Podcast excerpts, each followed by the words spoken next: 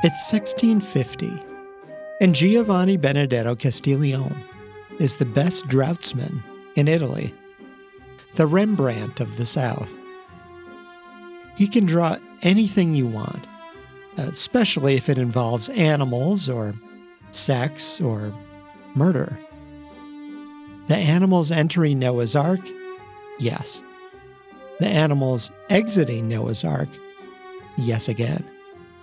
Cain killing Abel with a donkey's jawbone? For sure.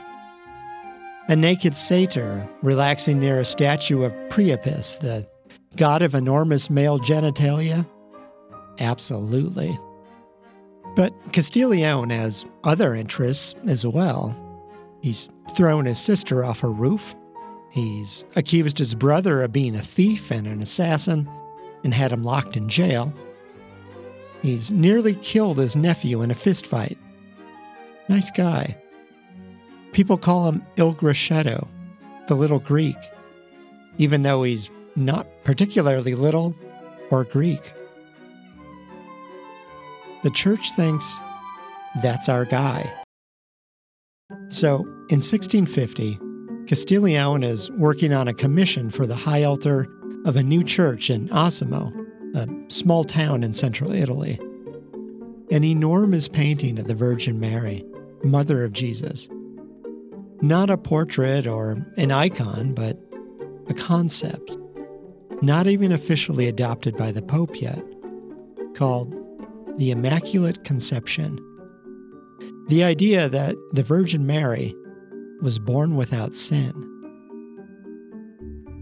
Castiglione paints her standing atop a crescent moon, a symbol of chastity, surrounded by angels and the saints Francis of Assisi and Anthony of Padua.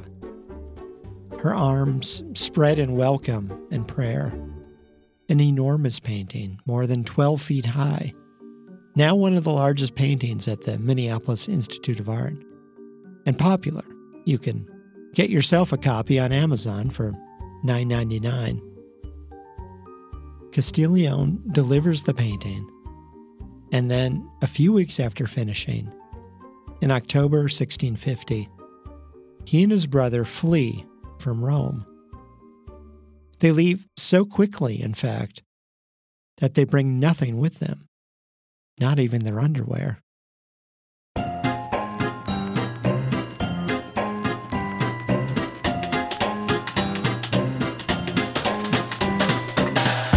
This is the Object Podcast, produced by the Minneapolis Institute of Art.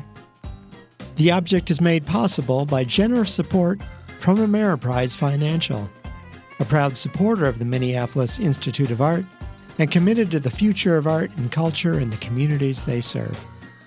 Ameriprise Financial, helping people feel confident about their financial future since 1894. Today, a story about what we'll do for our beliefs, and how all of this is subject to change. I'm Tim Gihring.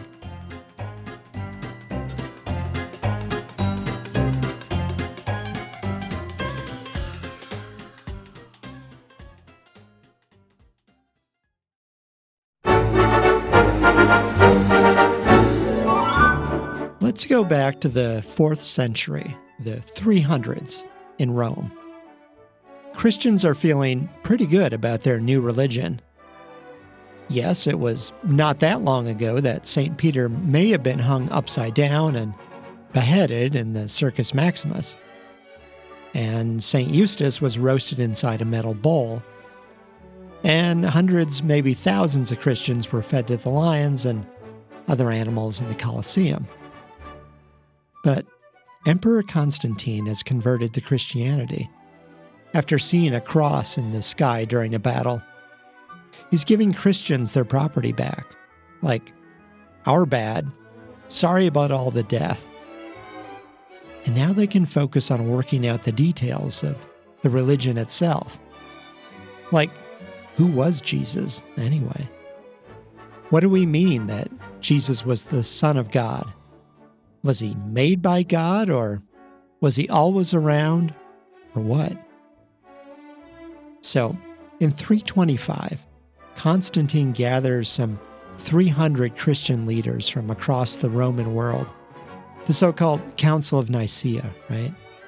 And they decide, after a lot of wrangling, that Jesus has always been around, just like God. No beginning, no end. And anyone who doesn't believe this is hereby exiled and the writing burned. Oh, and also let's celebrate Easter when we want to, not during Jewish Passover. Forget those guys. But soon enough, another question comes up. If Jesus is part man, because he shows up on earth as a human, right? Doesn't that make him a sinner, actually? If we're going to say all people are born with sin, ever since Adam and Eve were kicked out of the Garden of Eden, the original sin, right? How would that not include Jesus? And if Jesus is a sinner, how can he possibly save the world? So, in 431, a new Roman emperor convenes the church leaders again. And again, they argue for months do we really believe this idea of original sin? Or was that only Adam and Eve's problem? And in the end, it's decided yep, everyone really is born with sin. It's in our nature. We're all inclined to evil in the eyes of God. Except Jesus, he's good. And anyone who doesn't believe this is hereby exiled and the writing burned.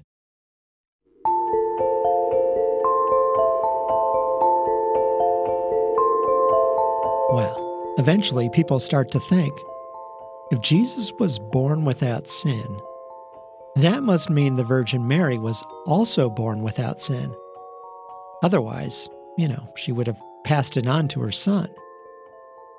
So, by the 1100s, people in France are starting to hold a feast every year on December 8th, when Mary was supposedly conceived by her parents, celebrating her so called Immaculate Conception, when she was conceived miraculously without any sin at all, original or otherwise. Now, some church leaders hear about this and are like, what the? You guys are celebrating a conception? Come on now. Sex is sinful. You know that. St. Bernard writes We can never enough wonder that some of you could have the boldness to introduce a feast which the church has not the least knowledge of, which is neither supported by reason nor backed by any tradition. How could they conjure up a holy day on account of a thing which is not holy in itself? He complains. The celebration either honors sin or authorizes a false holiness. St. Thomas Aquinas, too, is like, what's even the point of Jesus, the Redeemer of sins, if we're going to say his mom is already perfect? Nevertheless, the celebration spreads. In France, England, Spain, people start writing legends about the Immaculate Conception and how exactly Mary's parents accomplished this. Eventually, it shows up in art. In 1305, the great painter Giotto is commissioned to create a fresco in Padua, Italy, showing Mary's parents at the Golden Gate of Jerusalem, kissing.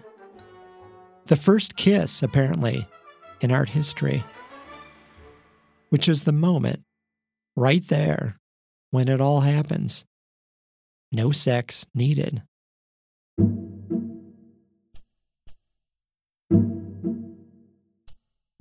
Let's jump ahead a bit to Castiglione.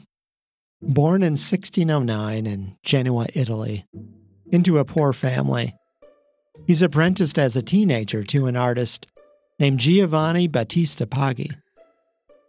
Now, Paggi is maybe a great role model as an artist. As a human, not so much. He was born into wealth, so he can't join the Professional Artists Guild. Instead, he gives his art away to patrons with the hope that they'll gift him some financial reward in return. And when one patron doesn't, he kills the guy. So, yeah. Castiglione learns not just the craft from Paggi, he also learns the business, if you will. So when Paggi dies and Castiglione goes to Rome around age 20, he's ready for the literally cutthroat art world of the 1600s. He starts out rather humbly with animal drawings, scenes of sheep and donkeys and goats out in the fields. He's good at it, and it pays, evidently. And he perfects a new technique using oil paint on paper that becomes his trademark. But he doesn't want to be pegged as a drawer of barn animals. Nature is considered the lowest of subjects, compared to, say, the crucifixion. So he enrolls in the Artists' Academy of Rome to learn some decorum, the proper way of doing things. Maybe he learns something about art because his work starts to become much more diverse. Decorum? Well,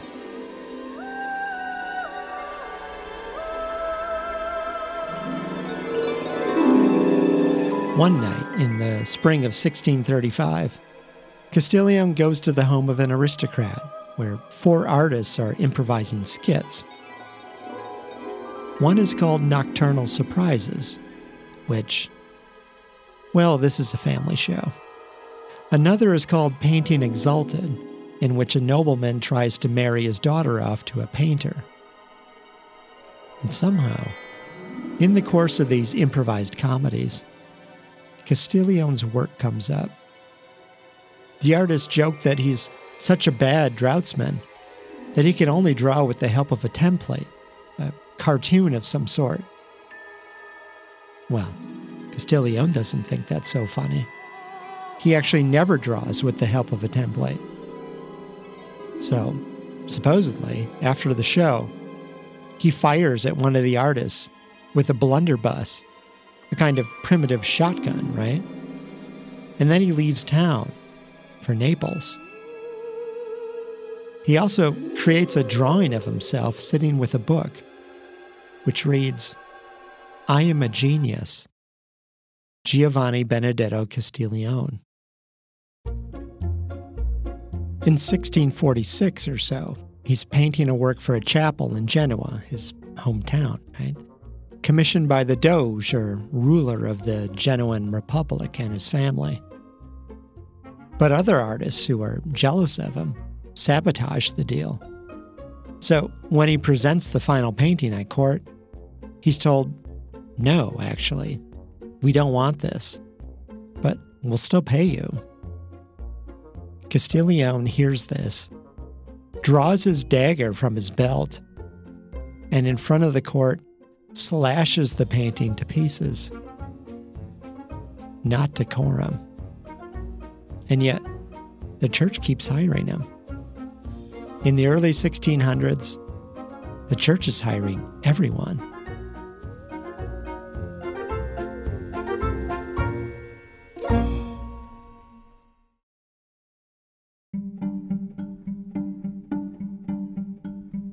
Let's back up for a moment. After the Protestant Reformation begins in the 1500s, pushing the Catholic Church to reform, the Church says no, and the Counter Reformation is on, right? The Church pushes back with everything from wars to inquisitions to art. Pope Urban VIII commissions every artist who's any kind of artist to fill Rome with the power and glory of the Catholic Church even as his armies are struggling to hold off the Protestants. The Habsburg Empire, which rules most of Europe, is like, hold on, how about this? Whoever rules a principality, and there's more than a thousand of these states in the Habsburg Empire, right, can decide what the state religion is Protestant or Catholic. And the peasants need to be cool with that or leave. Now, in practice, many Catholic rulers are pretty tolerant, at least in Northern Europe, lest they be thrown from their castles by angry Lutherans. But soon the Catholics are really losing ground, especially in the German states. So in 1618, the Holy Roman Emperor closes some new Protestant churches that have sprung up outside of Prague. And sure enough, the local Lutherans call in the Catholic authorities, put them on trial, and throw two of them out the window, along with their secretary for good measure. They all survive the defenestration, a slightly shorter way of saying thrown out the window. They're saved, according to Catholics, by the Virgin Mary, or according to Protestants, by a huge pile of dung below the window. But now it's war. And what starts out as a series of these small religious skirmishes turns into an all out brawl. The Thirty Years' War, as we call it now. Sweden, of all places, joins in and conquers a good chunk of Northern Europe. France, which is Catholic, joins the Protestants to seize power from its Catholic neighbors, who they never really liked. Eventually, well, in 30 years, about 6 to 12 million people have died, mostly from disease and famine. In some parts of Germany, half the population is dead.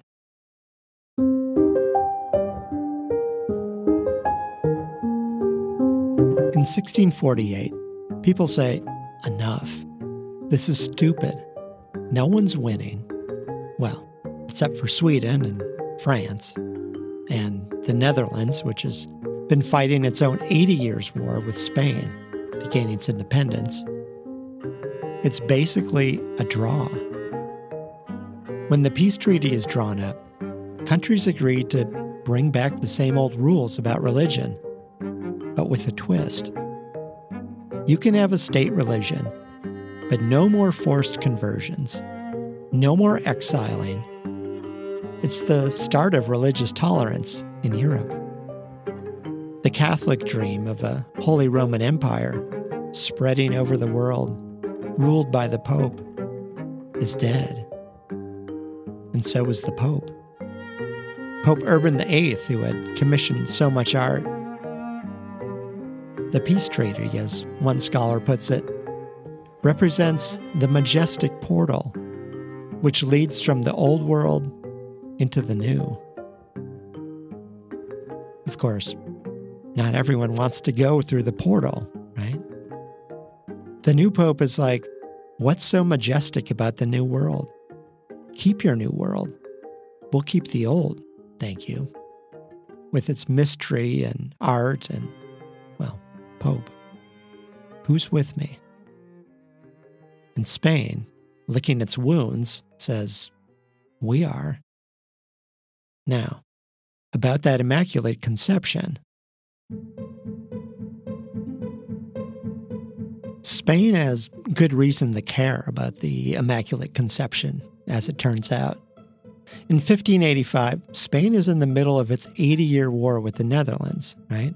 Trying to keep control of it, when suddenly its army is blocked by a river.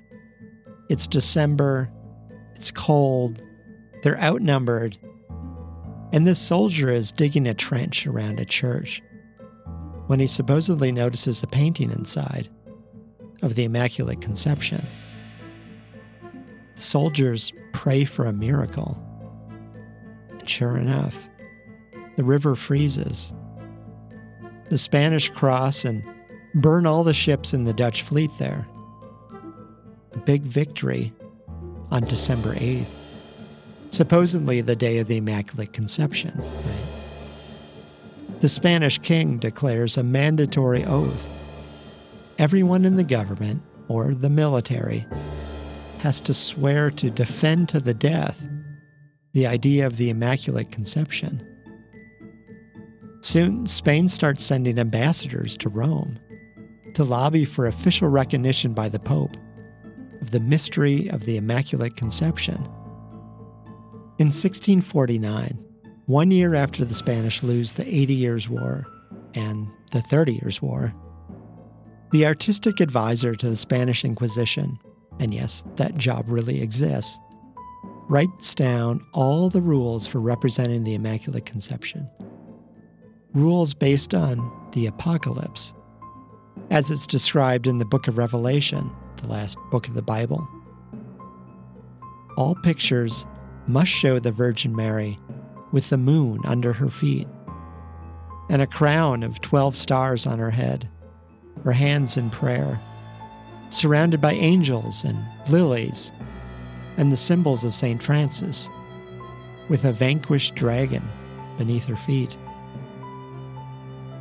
Which is exactly, except for the dragon, how Castiglione paints her that same year, just before he and his brother skip town, very possibly after killing someone.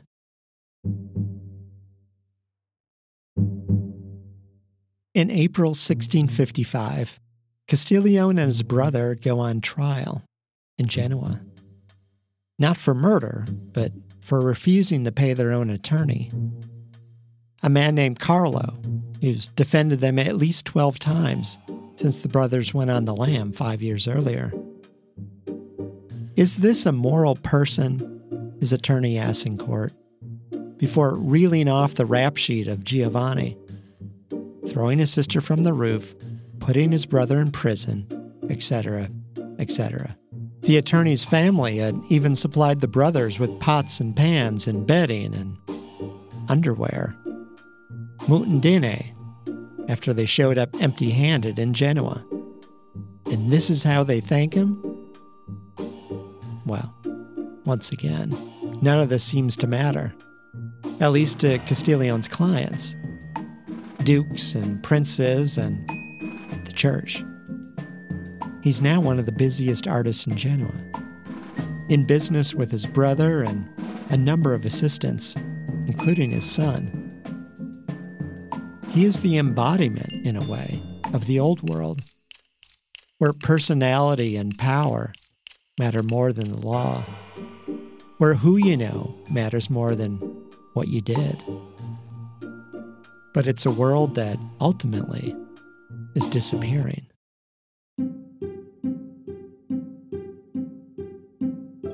In 1664, when Castiglione dies, the Palace of Versailles opens outside Paris.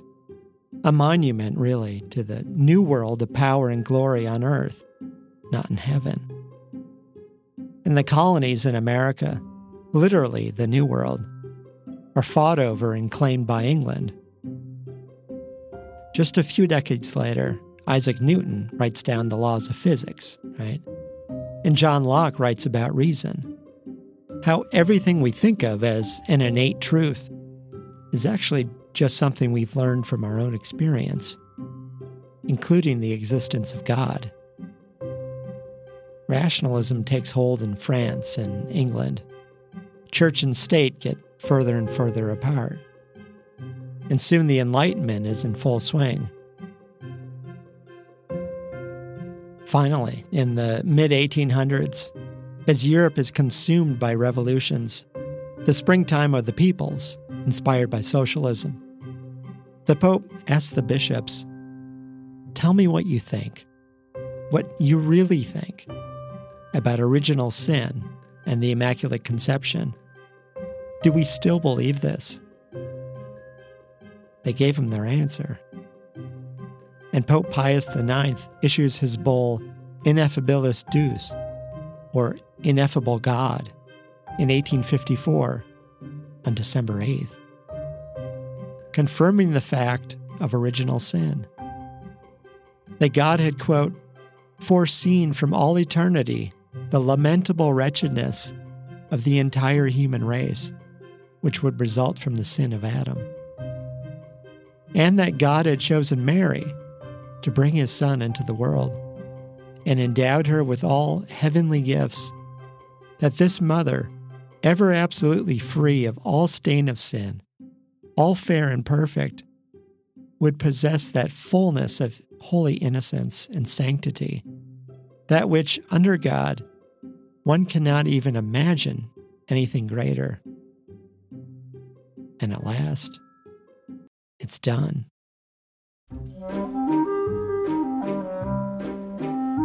Four years later, in 1858, the Virgin Mary supposedly appears to a 14 year old girl in Lourdes, France, and says, I am the Immaculate Conception. When the girl tells this to a local priest, he says, What? No, she should have said, I am the fruit of the Immaculate Conception. But it doesn't matter now. Many people are starting to believe the Enlightenment went too far, that there is more to know than science, and more ways to know it. There are other kinds of knowledge, the Pope suggests, other paths to the truth. Tens of thousands of pilgrims begin flocking to Lourdes, where a statue of Mary is placed in 1864. That same year, on another December 8th, the Pope releases the Syllabus of Errors, a document condemning rationalism and modernism and moral relativism, all the ways the world has gone wrong, and listing 80 falsehoods from the Church's point of view. Quote, the Church ought to be separated from the state, and the state from the church. False. Human reason, without any reference whatsoever to God, is the sole arbiter of truth and falsehood, and of good and evil. False.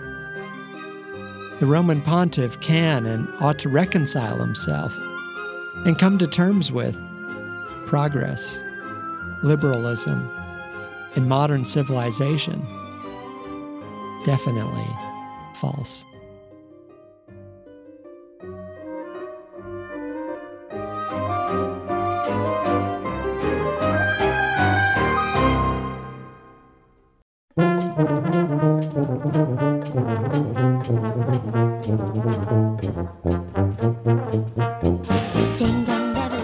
This has been the Object Podcast produced by the Minneapolis Institute of Art and made possible by generous support from Ameriprise Financial. I'm Tim Gihring. This is the final episode of the year. All new bonus episodes will begin in January as we look ahead to the start of season five coming soon. Stay warm, stay safe, stay in touch by leaving us a review on Apple Podcasts or wherever you listen and subscribe so you never miss an episode. And thanks very much for listening.